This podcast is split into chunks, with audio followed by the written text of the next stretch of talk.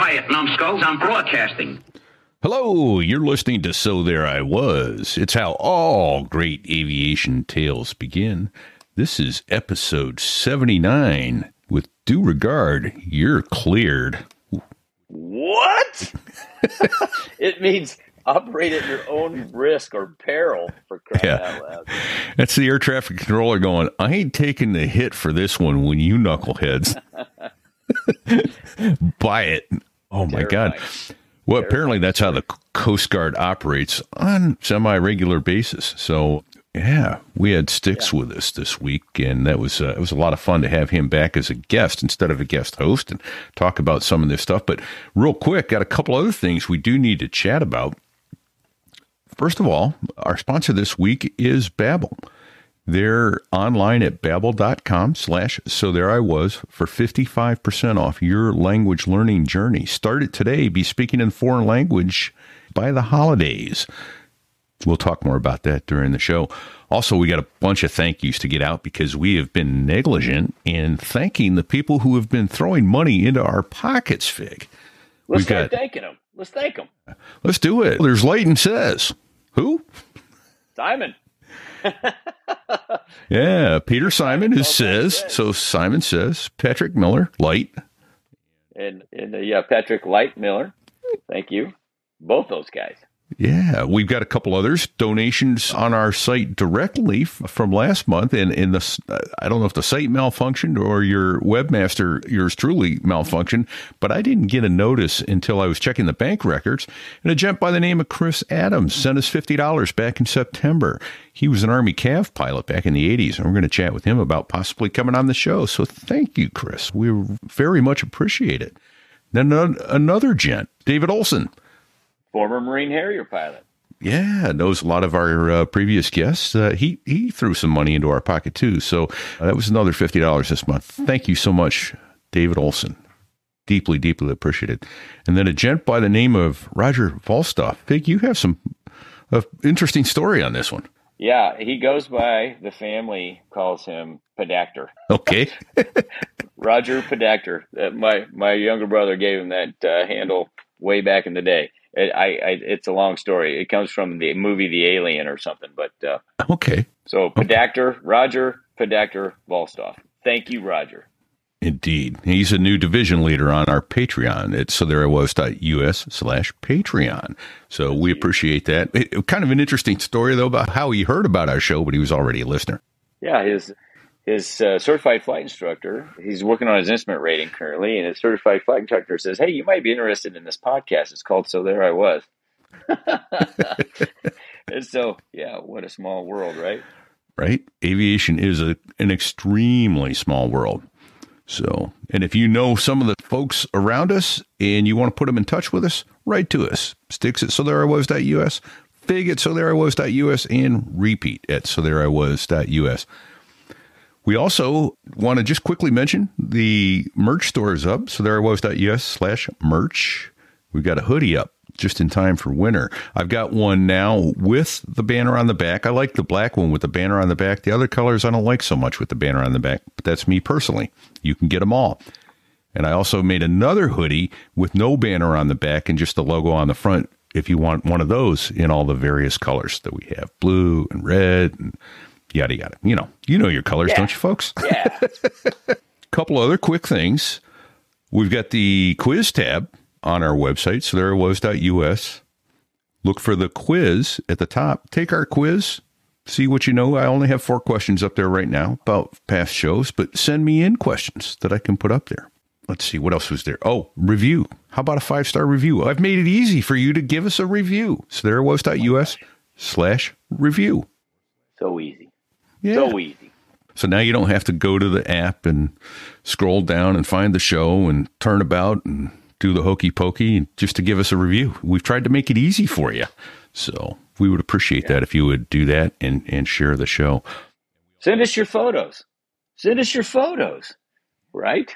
One of our one of our one of our listeners, Earl McCoy, sent awesome photo Yep. of his boys dressed as Blue Angels, and they're standing on the flight line, just like Yeah. they're ready to go flying. It looks Yeah. awesome. It does look awesome. We're going to put that up on Facebook.com. slash so there I was.us. It really looks amazing. So yeah, send us your photos. Tell us where you're listening and all that. And that's uh, again from Merle McCoy, one of our Patreon supporters. We really appreciate it. You may remember his dad, Ken McCoy, was the story. It's actually up on our website. Uh, his dad jumped out of an A4 off the coast of Hawaii back in the 60s, as I recall. So, but let's get back to the the star of the show this week, Sticks. It was a great show. It was short. I had to go to work, so we were, had to close the doors quickly. Yes, and you know we cut him off, and he still had another three hours worth of stories to go. Yeah, yeah. I mean, you know, he's he's got stories for days. He's got stories for years. in You know, he had a lifetime worth of experience in the Coast Guard flying helicopters, and I mean, each one of those. Every time he starts telling these stories, my blood gets. My, you know, my blood, my veins get cold. My palms start sweating. He's, you know, he's talking about being out over the water and you know, 100 feet, low visibility. Yeah, I'm slowing thinking- down to 30 knots, not being able to see the boat still, and they, they can hear him. And one of them, he's like, Yeah, so we went around and, and we climbed back up to 300 feet. And I'm like, Oh my back up to 300 feet. Yeah, that's what are you something nuts? Then it was there, there was a there's a very sad story in this one, so, so be aware. It may not be for younger listeners. A, a young man who didn't make it that he was out looking for, so that was that was very sad. A couple others, he saved a life by not rescuing the guy. It turns out that was kind of interesting. yeah, yeah. And, And- and then the amphicar, amphicar rescue out of the Skull Schuylkill River, which is you know very amusing. I, I never even thought about some of this shit happening in real life, and it does. And he it happened to him. So holy cow! Right. It's nuts. And then there's an amusing story at the end. We almost entitled this show Hold the Antlers. You're going to have to go listen to the show to figure out why. But let me tell you. Let's leave it at that. Yeah. Comes along with Don't Sit on the Collective. What do you say? Yeah, This don't sit on January. it. Don't sit on the. Moves. Hold the antlers. Oh, we said too much. We've said too much already. We have. So let's get out of the way. Here comes Sticks. Enjoy. who uh, did that. Thanks a lot. We really appreciated that. I'm just kidding. No, I'm not.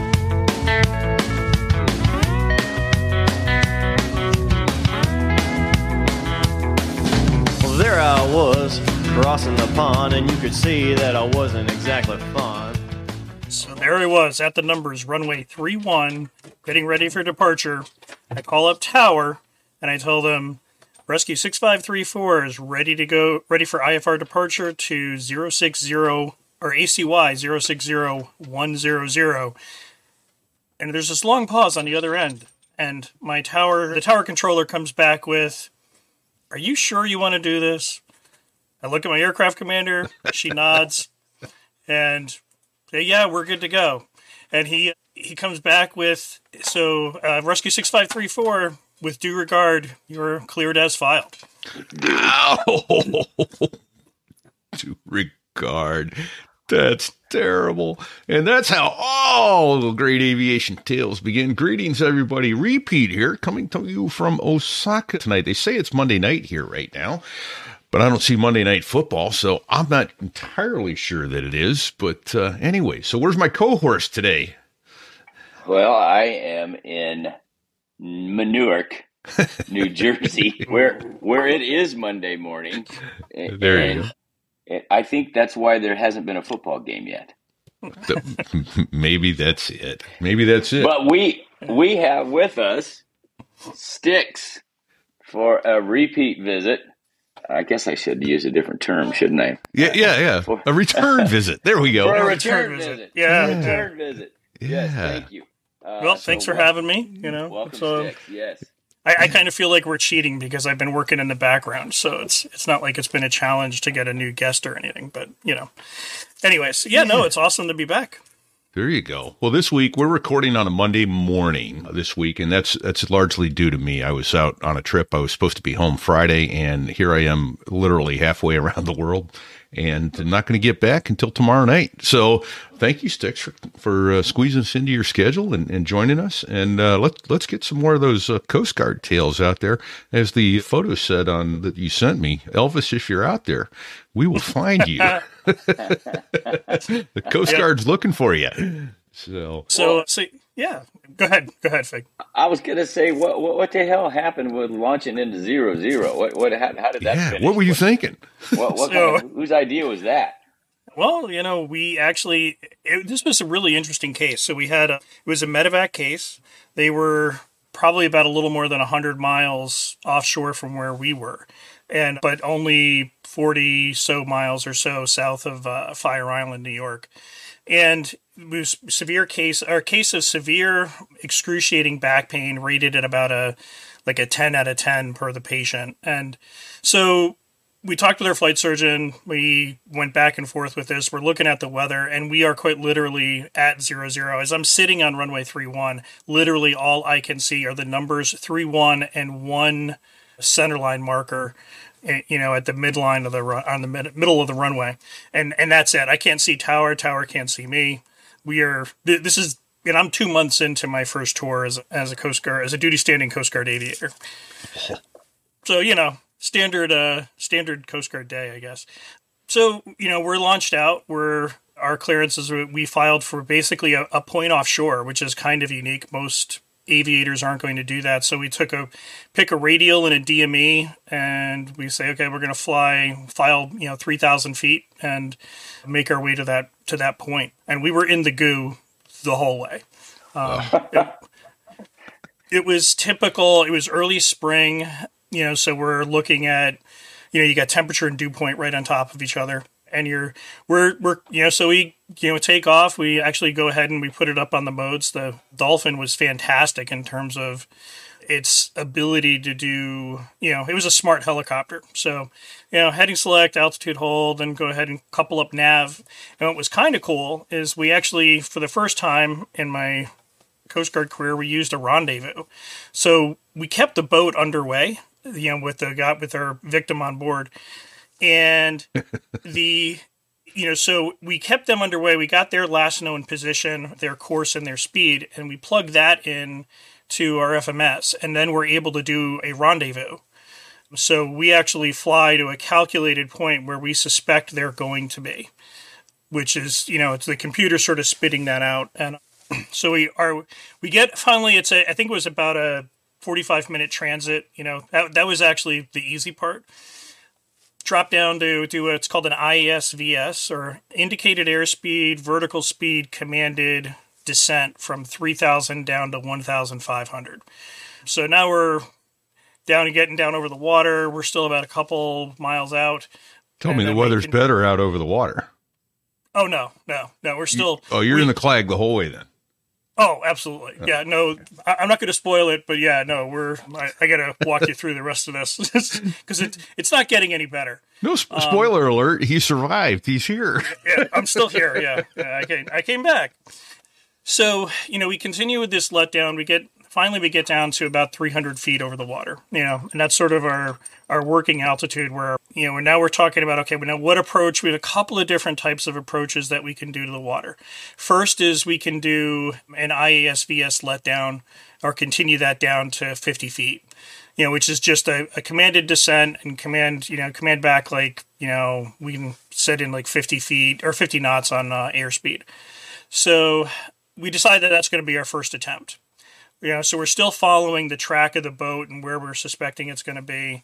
We're you know making our descent somewhere around 75 to 100 feet per minute, and you know we get down to where they should be, and we don't even see a wake from the boat. You know, we can. I'm I'm actually flying the approach, so I'm the pilot flying with my aircraft commander as the uh, safety pilot, and uh, we we basically don't break out. So Yeah. now whose whose job is it? You're pilot flying, so you're you're on the uh, instruments and the and the safety pilots looking out, or vice versa. Yep. No, I'm on. I'm on the instruments. I'm flying. My uh, aircraft commander is working the, you know, the radios. Working. Also got the radar up. We can see see the boat on the radar, but we're not. You know, we still can't see them. So It should we be. decide. It should it should be there. We didn't even see a wake. That was the that was the thing that had us most concerned.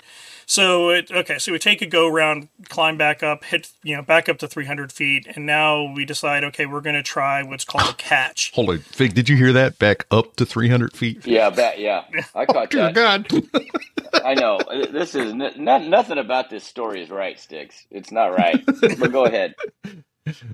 So we get back up to 300 feet, and we, you know, I do basically a procedure turn, fly. Now we can paint them on the radar, mark their position, and I sh- and I do what's called a catch or a, com- a couple computer aided approach to a controlled hover. They've since now changed that procedure to a patch or precision aided approach to a coupled hover.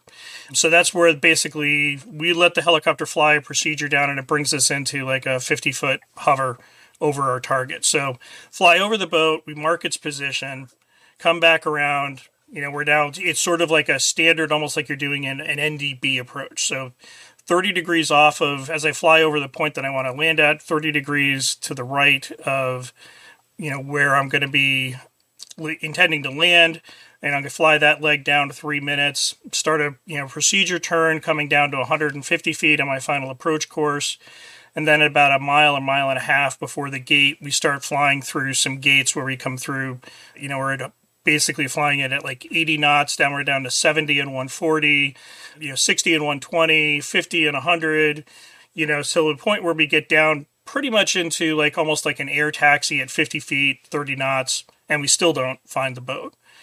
So back around one more time, and on this time we actually decide, okay, you know, for some reason we didn't think George or the flight management system was doing what it was supposed to do. George is the autopilot. George is our autopilot. We refer to Thank him you. lovingly as George, and George is always trying to kill us. And that's pretty much how you fly.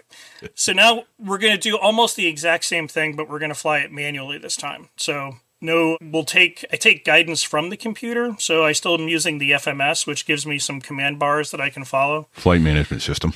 Yep. And what we were able to do was just scoot. We managed this time to pick up the wake. And so as we, you know, we follow the wake in, we're following the wake in, following the wake in. It seemed like forever. And then I hear the my aircraft commander, you know, and I'm totally focused on the instruments. I'm at 50 feet and 30 knots. And all of a sudden she goes, target acquired. I have the control. So it's like, oh, thank God.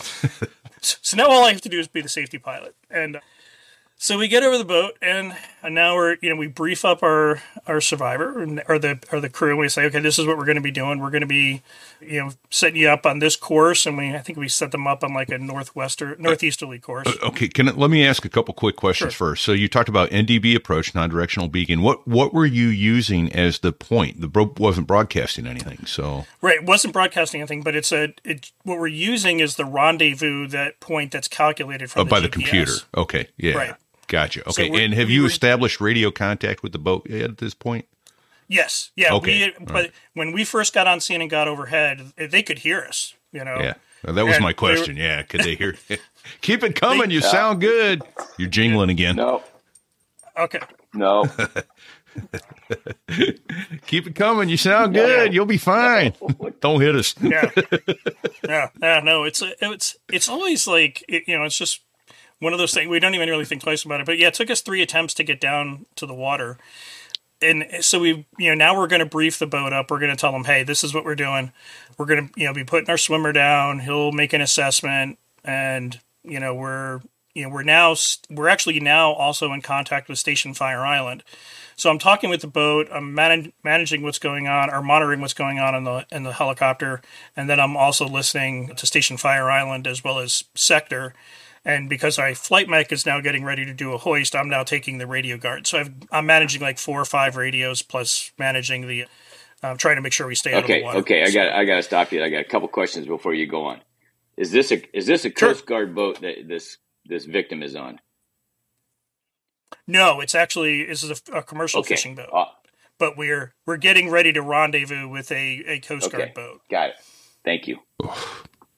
So, so all sorts of different things going on at the same time. It's sort of like spitting plates is the best way to describe Okay. it. So, you know, so anyways, we're you know we finally get you know go through all of our checks and our procedures. We go ahead and we put our swimmer down. Fortunately, sea states really were not that bad, which is why it was kind of so foggy. If we had more wind, we might have you know been able to have better visibility. So getting up on the port quarter of the boat, swimmer goes down. We do a, what's called a trail line deployment of the rescue swimmer. So rope gets you know basically dangled down below the helicopter with a weight bag on it we drop that down onto the port quarter of the boat and we're actually at about a 35 or 50 foot anywhere between 35 to 50 foot hover usually for a fishing boat we're probably closer to 50 feet because there's all sorts of rigging and stuff to contend with that trail line is then attached to the rescue swimmer you boom the swimmer out and then they're pulling on that trail line to help guide the swimmer into the boat and that g- gives us the ability to stand off just a little bit from the boat so that we can keep better visual. And it, it, works out really, really well. So we get the swimmer down. He makes an assessment on this patient, and you know it's kind of interesting, and it sort of gives you a little bit of foreshadowing on something else that's going to come down later in my life. I get a we get a radio call back from the swimmer who says, you know, hey, rescue three four, this is rescue swimmer three four. Can I ask the co-pilot or Mr. Hall a question? this is totally now non-standard. And uh, the my aircraft commander's like, okay.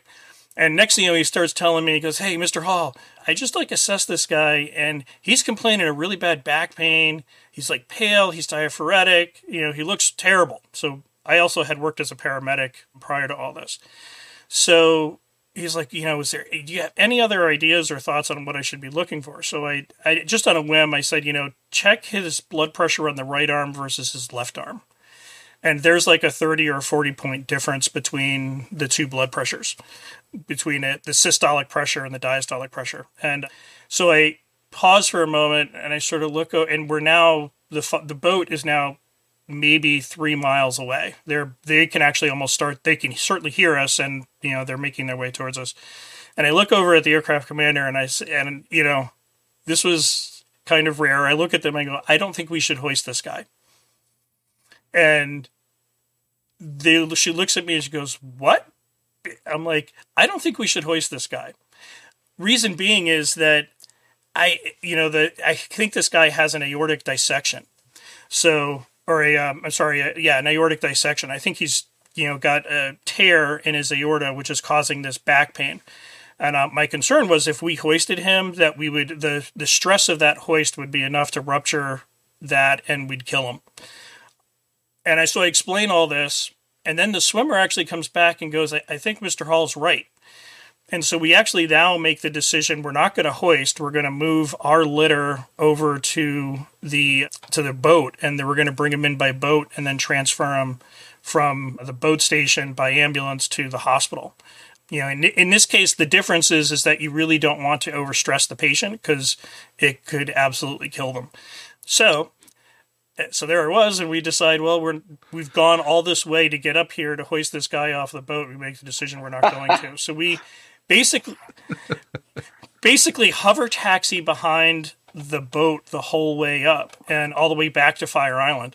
And we, you know, we scud running the whole way. We actually they have a small helideck. We land there, and I'll send it to you. But I actually found I was looking late last night and I actually found a picture of us sitting on deck at, at Fire Island with now the sky is completely clear. Of course it is. so ready to exactly. And uh, so the other question is, is well, was I right? And the answer to the question is yes. Wow. The guy had the guy had an aortic dissection, and the trauma surgeon from I think it was North Shore Medical Center that called us and said, "Yeah, I think if you guys had hoisted him, you probably would have killed him." Well, well done, sir. Better to be lucky than good, because you weren't a, you weren't a, a, nurse yet. No, I wasn't. How, how'd not, you know that but, stuff? Well, that's because I was a paramedic, and that's actually uh, that is one of the one of the conditions that we look for as a paramedic are are and I had been a I'd started as an EMT in, at Kings Point back in so that was 1990. By that point, fast forward I'm 2001. Picked up my medic in 97. I had been a medic for about almost five years at that point. Well done, so sir. Okay. Been around the block enough to have seen a thing or two. So. Well done. Wow. So, anyways. All right. Holy shit. So. Yeah. Very cool. All right. Well, and and the patient survived. Yeah, actually, he survived. Interesting side note, apparently, and this is something I did not know at that time, but he, you know, our fishermen aren't always the cleanest individuals, and uh, apparently he might have might have had gonorrhea. And that, Oh, that's TMI there, brother. yeah, and that might have increased his What is- risk for uh, Does that that cause condition. your aorta to get weak? It can it can cause vascular changes. Well, so well, yes. okay, all right. Well, so okay, okay. Repeat. Put that. Lock that to memory. yeah, right. I mean, uh, Wrap your Not package, gentlemen. man. we're at risk. We, we just this is a public service announcement to our listeners, just in case. That's right. PSA Yes, to all yes. aviators. Yeah. All right. yeah. All right, Wrap your Sticks, I want to know about uh, Oh, rescue from an my- amphicar on Schuylkill River Gorge. Oh, on the on on the the Schuylkill Schuylkill River. River. Oh, this one's actually this one's actually pretty funny. So so there it was. We're on uh, we're on duty at the uh, at the air station, and we get a phone call about. And it's never it's never really occurs at any good hour, but it's like ten thirty. It's relatively early spring, so there's been you know some he- heavy rains, but on the upside, it's kind of a clear night. So, but the in the few days prior to this, we had had some heavy rains. So, rivers were actually at high higher levels than where they'd normally be with flow rates that are much higher. And we get a phone call for three people that are stranded on a on a car in the middle of the Schuylkill River. And they give us the position and we plot it, you know, we look at it on a on a map, not even a nautical chart because it's there's not even a nautical chart that covers this area. And we realize okay, this is actually there's like probably 7500 foot walls on either side of this point of the uh, of the Schuylkill River. And we're looking at this going, this is a little higher risk than usual. And uh, so we start sort of Unusual. mitigating this. Yeah, Unusual, yeah. But we also then, I make a phone call and I go, who else have you asked to go do this? And then this list of other agencies. Well, they tried an air medevac. They tried, what else? They, they tried an air, or, a New, or New Jersey National Guard, Pennsylvania Guard, state police. All of them declined the mission. So, Oh man. Hold on, that, that's, and that's kind of a we sign, sort of right? talked it. I mean, Isn't that a sign? Hey, this Yeah, is probably yeah. a bad idea. to know- Uh, This is this is what we call in aviation a clue bird strike. yeah, yeah.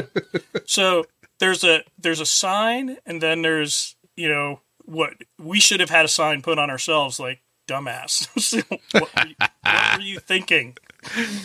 And so we you know we decide okay well we're this is you know we come up with a list of things that we can do to help mitigate some of those risks. And you know we have NVGs you know all of those other agencies don't. We you know we can, we're definitely going to plan it out you know although we're somewhat limited because we're obviously in a gorge. We got a multi-person aircraft the majority of those other aircraft that were involved were single pilot. You know we're also you know very capable with hoists. They don't do a whole lot of hoists. You know to, to give you a, a benchmark after seven years of flying with the coast guard i completed about more than a thousand hoists you know or so. I think it was like around hmm. 1100 so, so. And and where was this in that in that continuum of a thousand? Where was this rescue? So again, on this one, I'm also the safety pilot again, but I would probably be still have done probably a, at least two or three hundred hoists by this point. So Okay, Um, so- so, so- you, you've got you've got it figured out. You know what what's going Right. on for the most part. Okay, you got Yeah, some and- experience. All right. And if I were to draw, I mean, it's maybe not the same thing because you're not obviously expending ordi- ordnance or anything like that. But, you know, for every time, you know, for us, boat hoist is probably the equivalent of like a, you know, shooting off some guns or some weapons from, you know, from the AV-8. You know, Yeah, it's your it's- it's your it's it's your mission. It's what you do. Right. Yeah. Yeah, okay. our sandbox. So so we get out there, and then of course, as we're heading out, we finally decide we're going to launch. We're you know en route, and we you know we brief up the whole situation. We're talking with the fire rescue services on the ground, and, and we're wrapping this. We're you know wrapping our head around this, going, okay, well, you know, what else do we you know what how did we end up in this situation and the backstory is that this guy who has this amphibious car it's a convertible it's called an amphicar and he would drive around town and offer to pick up people and then take them for a ride and then he would go down. He would just drive around and then casually drive in towards where a boat ramp is and literally drive into a body of water and then motor around. Well, every time he'd done this before, he did it in a lake or a pond. And yeah. what you might not know about an amphicar is that it's good for maybe about four or five knots. How fast was the river running? This, it, it, I'm going. I, I bet the Schuylkill River's a little faster than four or five knots. it's a, it's about eleven or twelve knots. So yeah. So next thing you know, they're going. He's he's he thinks he's picked up these two young ladies that he's going to surprise and take for a ride when he's actually getting taken oh for a ride. so so and he had already called his wife up and told his this is the other little oh, seed that I'll plant. Man. He had the wife and the his, girlfriends are about to meet. yep. Called his wife up and says, "Yeah." Before he had picked these girls up, you know, I'll be home in like an hour. You know, three hours have gone by, and so we get out we get down into this gorge and actually one of the things we really had to deal with was some vertigo from this and it, it, it affected everybody and we realized as we were making our approach down into the gorge that our, our smacks or our strobe lights were still on oh. so and as we're sitting there and the strobe lights are bouncing off of the walls and then bouncing back up into the rotor system and it completely started to disorient almost everybody in the plane. And you know so quickly i kind of just yeah I, don't, I don't even think i briefed it. I, I think i might have as i was doing it i might have said it. I you know i reached up and shut off the smacks. And then the pilot i was flying with goes that was a good call so yeah i can actually i now don't feel like i'm standing on right. my head so it's and that's actually yeah. called flicker vertigo which is kind of mm. rare but you would experience it potentially if you're flying in the goo and you and you had your smacks on and it's you know especially if it's you know, you know, when you're in a situation where it's going to reflect back on you, it'll it'll mess you up. So we uh, we get over the ho- we get over these people, and you know, we hoist the two girls first. We put our swimmer down. We're not doing a trail line deployment this time, which was a little bit of a challenge because you know we were we're not sure that they were going to be able to know. We couldn't communicate with them what to do with the rope, so we just sort of decided that would be more of a problem than a help. So we put the swimmer down. He comes back up with the two young ladies. And then we go back down and we, we get the guy and we bring him up. And he, you know, so we then go over towards Northeast Philly. You know, what we do, what they do with the car, we're like, yeah, well, that's your problem, not mine. We head up towards Northeast Philly. We drop these people off, and you know, we our op center did a, a good solid and actually managed to get a hold of the girls' parents so that they could get picked up. And then the guy calls us, you know, you know, as he's getting out of the helicopter, he looks at us and he's like, "Do you guys think you could give me a ride back towards, you know, he he wanted us to give him a ride back towards, you know, South Jersey." No. We're like, "Yeah, nobody." He's like, "I'm afraid you're on your own." And uh, yeah, and too bad for you, and and you're gonna have to deal with your wife because I don't wow. think she wants to pick you up either. All right, hey, what what time of what time of day was this? So the initial request came in at 10. The planning that we had by the time we were had sort of worked out, done our risk management approach to this, we we were probably launching is, at about 10:50 or so, it, outside of outside of the PM, B B thirty window. So. So so we're oh, talking. Oh yeah, PM. This is at night. Right. Yeah. Oh yeah. yeah. All right. That's good times. Yeah. yeah. That's yeah, that's because we were trying to avoid, you know, we had we had NVGs, the other agencies didn't, and so that's sort of how we ended up doing that, uh, doing that case, and why I think that got dumped in our lap.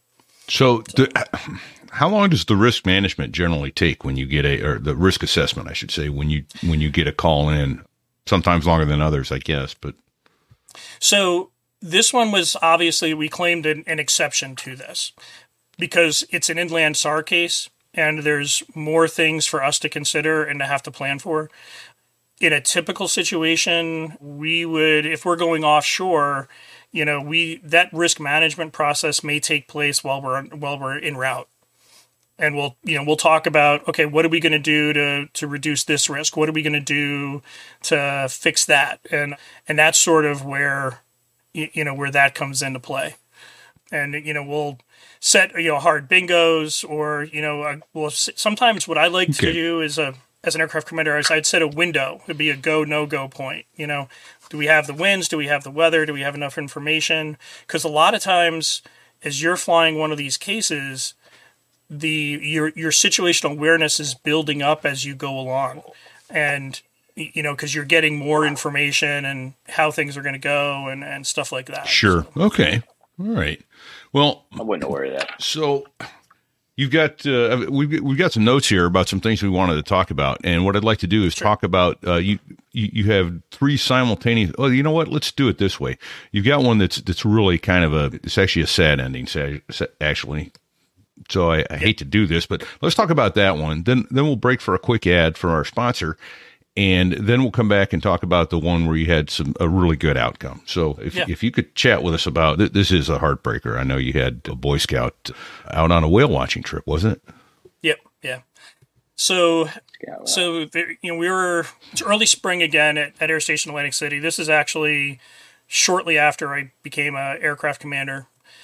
So we're I'm on the first go, our first due, and SAR alarm goes off for what's called a PIW, or person in the water, and and so we you know and then immediately after that normally that would just be the pipe and we're putting the you know so the announcement and then the we're pulling helicopters out they're fueling it i'm getting changed into my gear and we almost never really announced information about what the specifics were the case were but our Well, that's because they don't want you to make your go no go decision on that, well, that right? makes sense. right Okay.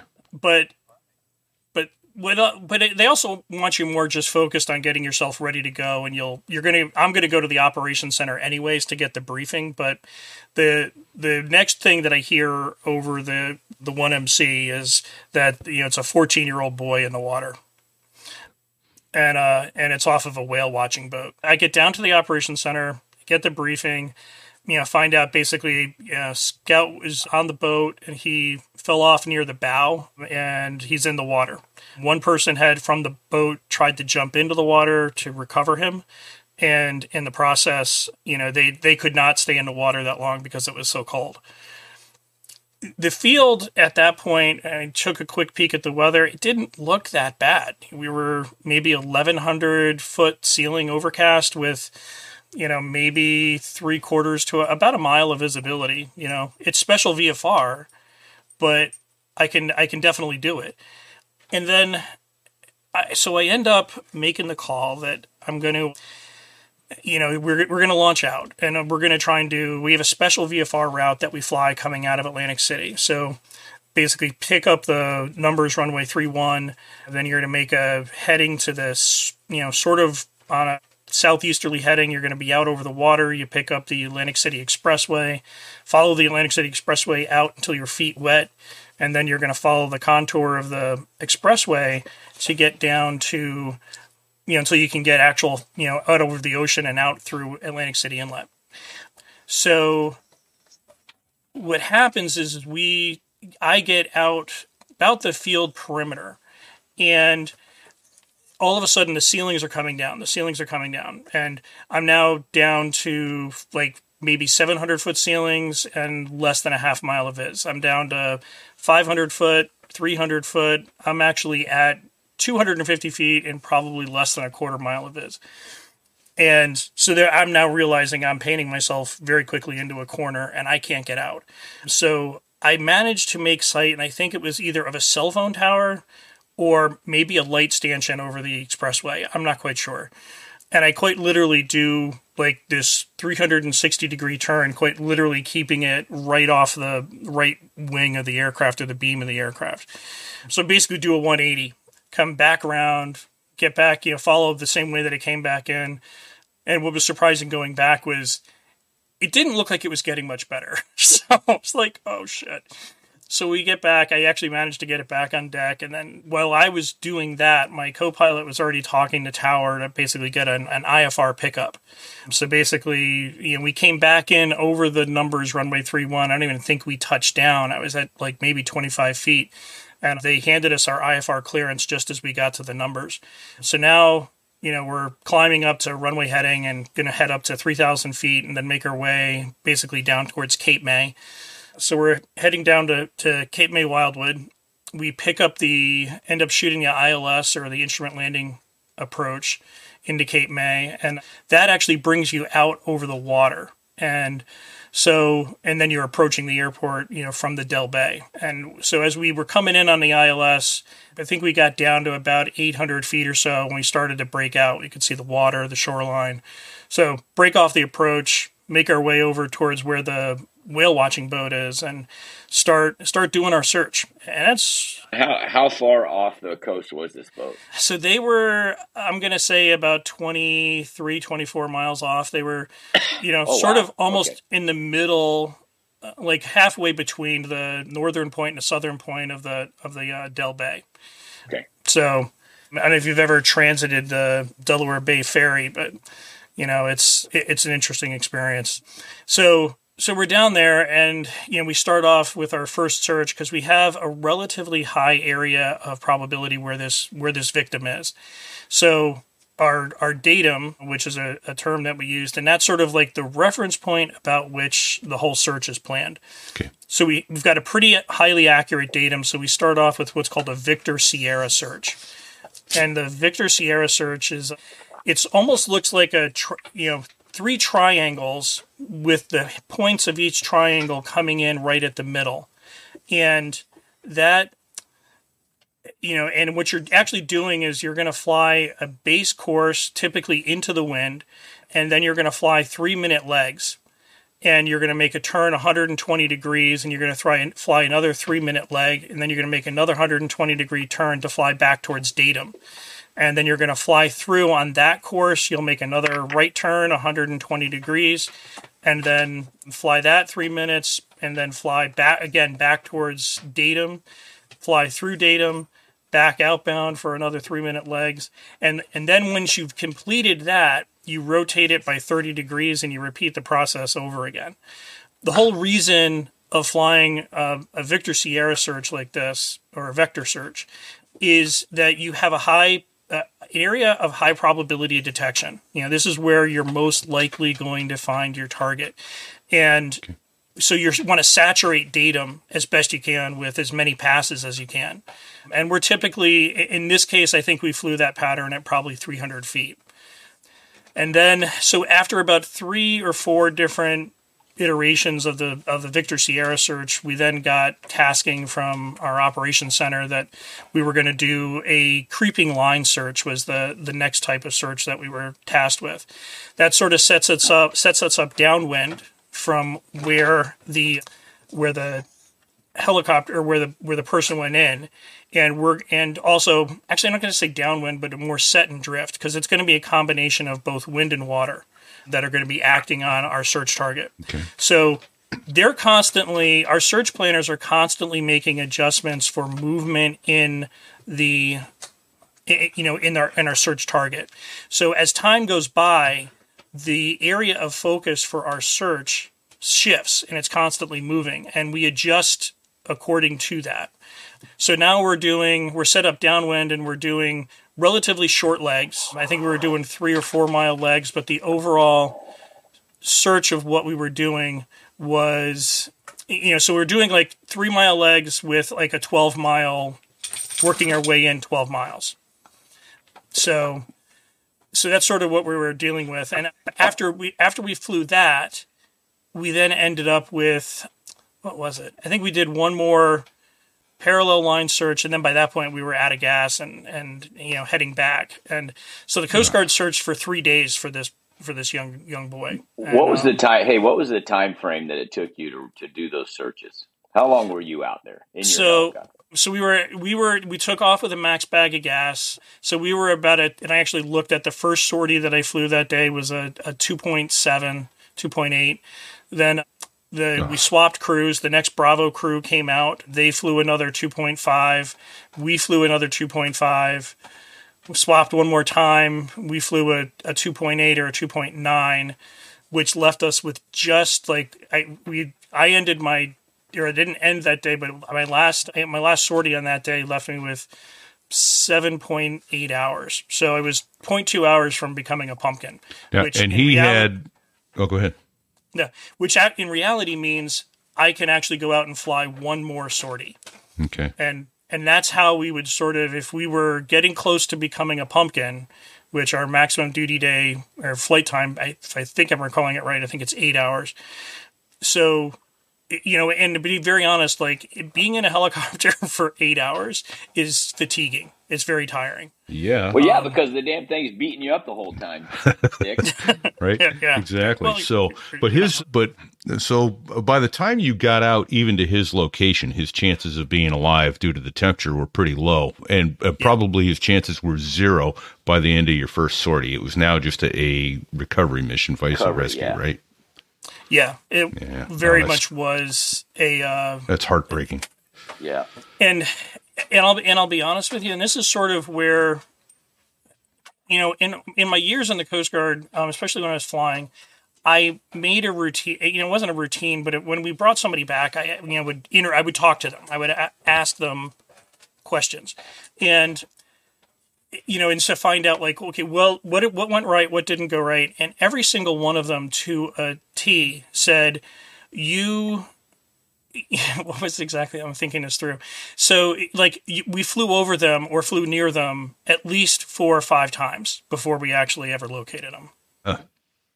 Wow. And see, and and that became such a common theme that I decided I didn't really want to ask those questions anymore. Yeah. Oh, there you go. Yeah, right. Because how many how many did you did not bring back that you went right by them? Right. Yeah. That's yeah. and and that's and that's hard to process you know and it's it was one of the things that in in all honesty actually had a much greater effect on me than than i ever thought it would okay. Um, right. you know and it was it's tough you know Yeah. so Well, let's take a quick minute to thank our sponsors. Come back. Uh, we got a couple more upbeat stories, and unfortunately, we have to make this pretty short show, folks, because I've got to go to work. Damn it. Did you know that learning a new language affects more than just your vocabulary? It actually impacts areas of the brain that have nothing to do with language, like visual spatial span. That's important to us pilots. That's right, with Babbel, every time you dive into a lesson, you're not just learning words and phrases, you're expanding your cognitive universe. And here's a little secret. This fall, you can begin speaking a new language in just three weeks with Babbel. Why Babbel, you ask? Well, because it works. While other apps turn learning into a game, Babbel's quick 10-minute lessons are crafted by over 150 language experts. The aim to help you engage in real conversations in a new language quickly. Let me share a quick story. Recently, I found myself in Paris on a trip checking into a hotel. And as a member of their points program, I get a complimentary breakfast, and I can also invite a guest to go to breakfast with me. Well, the clerk was just about to write my voucher when, out of the blue, I said, J'aimerais que mon ami prenne le petit déjeuner avec moi, s'il vous plaît. That's right. I effortlessly asked for my friend to be able to join me for breakfast, and the clerk wrote out the ticket for both of us without batting an eye. Thanks, Babbel. Universities like Yale and Michigan State have conducted studies, and guess what? They continue to show that Babbel simply stands out. For instance, 15 hours on Babbel is akin to a whole semester of language lessons at college. Plus, with over 10 million subscriptions sold, it's evident that Babbel offers real language learning for real conversations. So are you ready to embark on your language journey? Here's a special limited time deal for our listeners to get you started right now. Get 55% off your Babbel subscription, but only for our listeners at babbel.com slash so there I was. Again, that's 55% off at babbel.com slash so there I was, spelled B-A-B-B-E-L dot com slash so there I was. And remember, rules and restrictions may apply. Happy learning.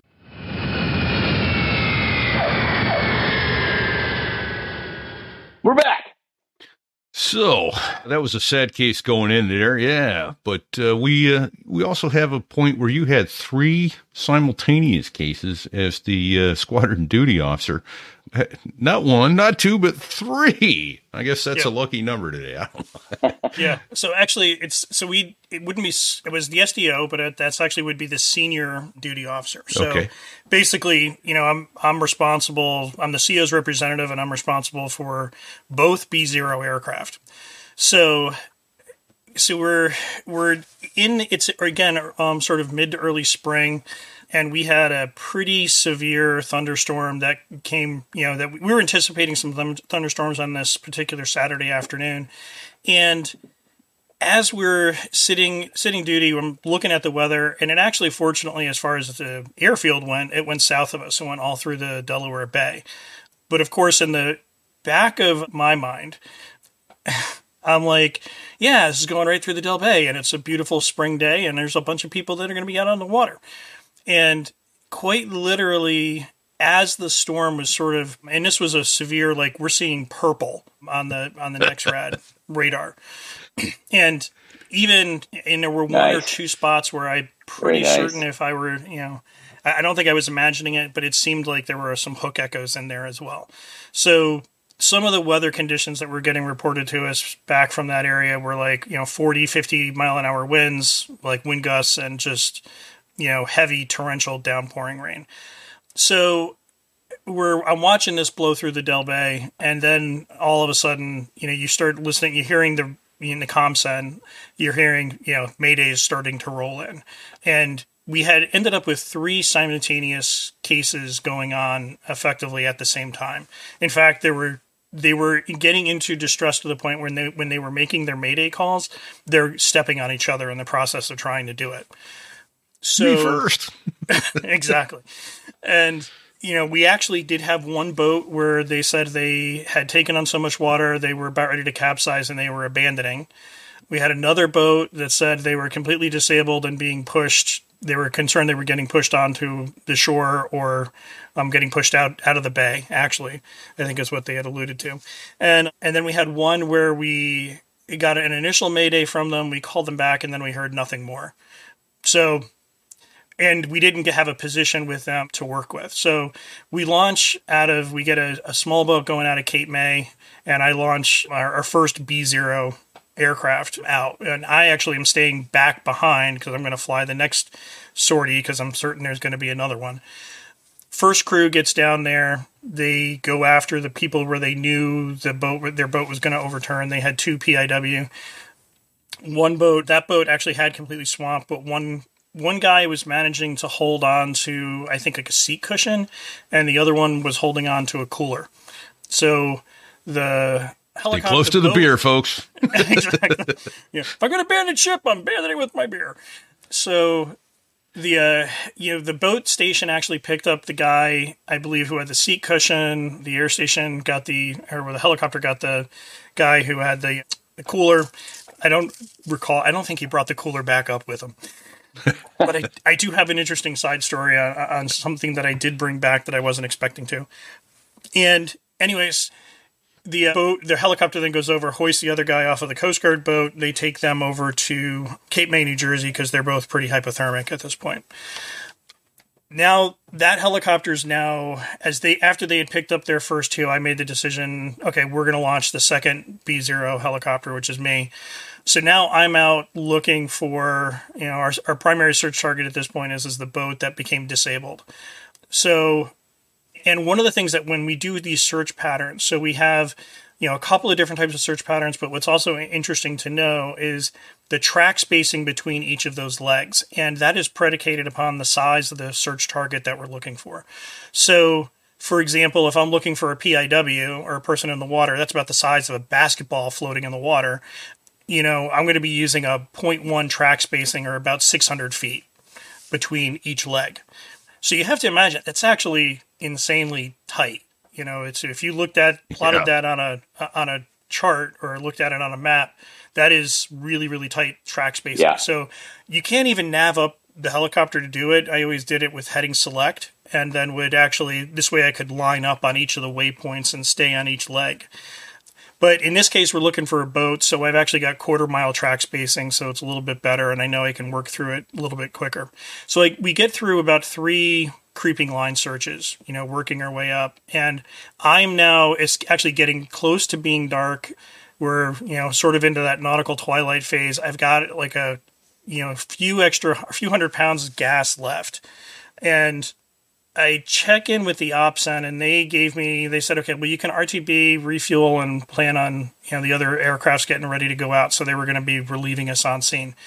So I check back and I say, hey, can I do like a quick shoreline search? And they said, yeah, if you got the gas, go for it. So I knew that the winds were blowing a little bit harder than what we had initially been anticipating. And so as I'm going along the shoreline search or going along to do this shoreline search, and I'm actually a little bit further outside of our projected search area. And as I was going along, I, you know, happened to look over, you know, we're at, at 300 feet over the water. We've got actually our, our night sun on and just you know, the smallest little glimpse off to the left, and I'm looking outside out at the end of this jetty, and part of the jetty is awash with water, but I see what looks like a, I think is a boat. And sure enough, I, you know, then make my way out to the end of the jetty. They're sitting on the end of the jetty with their boat up on the jetty, or three people sort of all clumped together.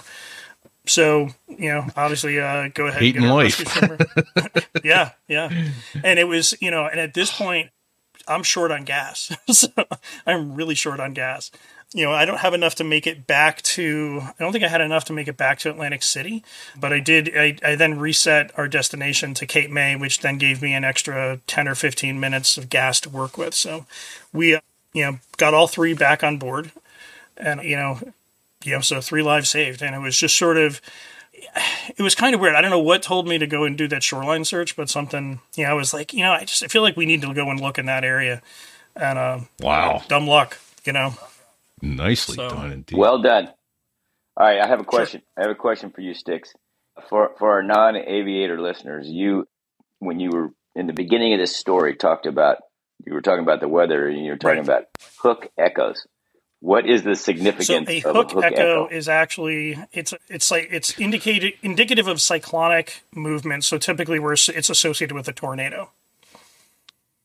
Yeah, just terrifying. So thank you. Which is yeah, bad. We don't want Which that. is bad.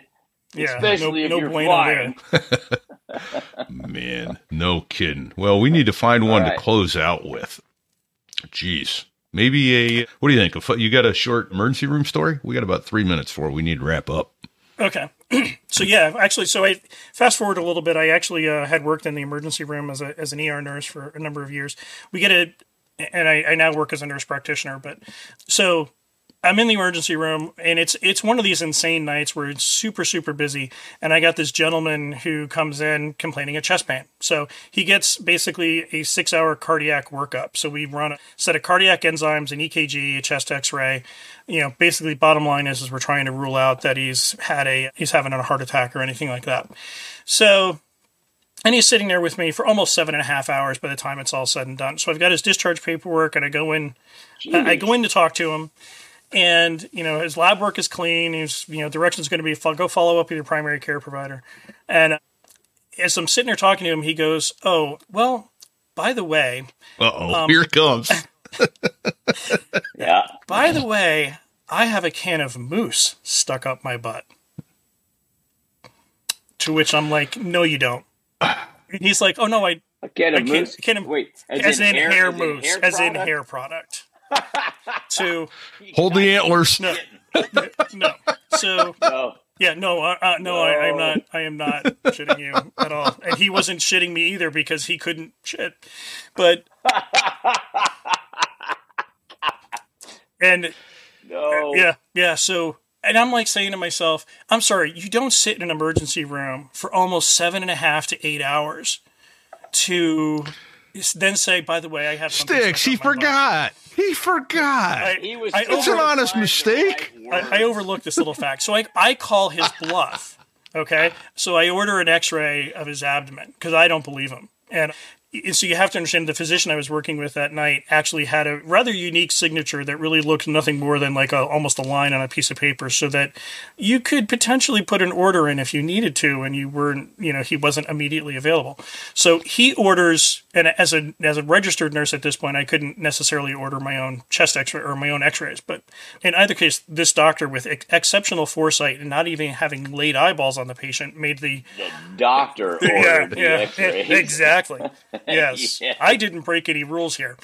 And I'm looking at the X-ray, and sure, there there is something there. He, he's got a suit, something up in there, and I'm looking at this X-ray, and the doc comes around the corner and looks at the X-ray as well. He's like, "What the hell is that?" And I'm like, "Well, you know, Doctor So and So, you're in, because of your absolute exceptional insight.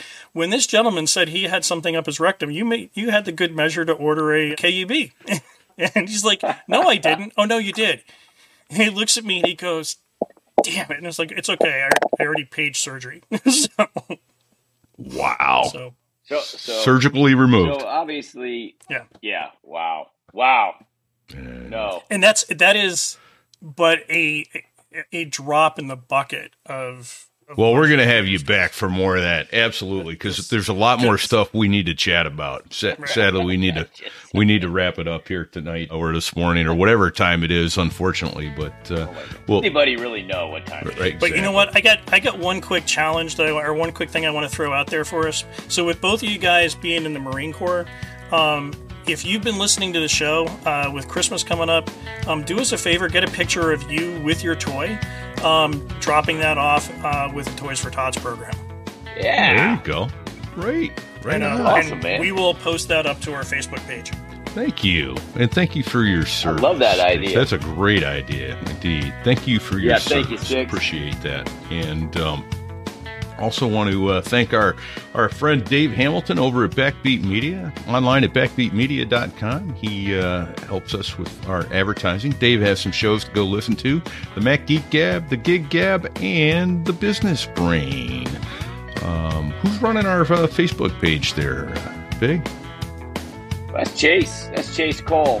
He's doing a and uh, I want to say job. thank you to Chase for taking care of all that for us. Indeed. And thank you, Sticks, for all your background help. And Brad Silcott over at BDSAviationPhotography.com for the use of so many images. He puts a lot of them on our Facebook page at facebook.com slash so there I was.us. Go look for it there in our group, So There I Was. Um, got a new page up this week. If you go to so there I was.us slash rate or slash review, your choice. Remember one of those two words after the slash you can give us a five star review. Not four, not three, but five. Make it so. Five, baby, Yeah. five. Yeah. Send us pictures of where you listen to the show, and more importantly than anything else, share Share the show. Share the show. You got to go do it. Share the show. Um, we got Share the show. yeah, and we got a couple of folks that uh, we'll get them in the intro as well. But I want to say here, thank you on the outro. Thank you to Patrick Miller and Peter Simon. We talked about them last week. We didn't get them in the intro. We'll get them in the intro. Also, thank you to Chris Adams who sent us some money back in September, and I just found it this week. So, a humble apologies for that. He was an air cav pilot back in the '80s, and uh, we're going to chat with him a little bit, I think, soon. Uh, and also, Thank you, Chris. and David Olson, a former Harrier dude himself, knows many of our guests already. And we got a new division leader this week by the name of Gary Falstaff. So thank you very much. Oh, and what's new on the store? Got something new on the merch store. It's therewas.us slash merch. Hoodies. Got the hoodies. Got a hoodie. Got the hoodies. So, all right, everybody. In the in the meantime, until next week, in honor of Sticks being here, don't let go of the collective. Don't let go of it. don't let go of it Don't do it.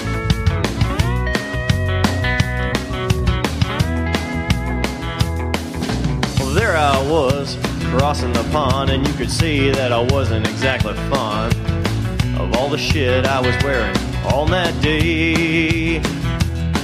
Now an F 16 is cramped enough, but it's even worse with all that stuff supposed to save your life.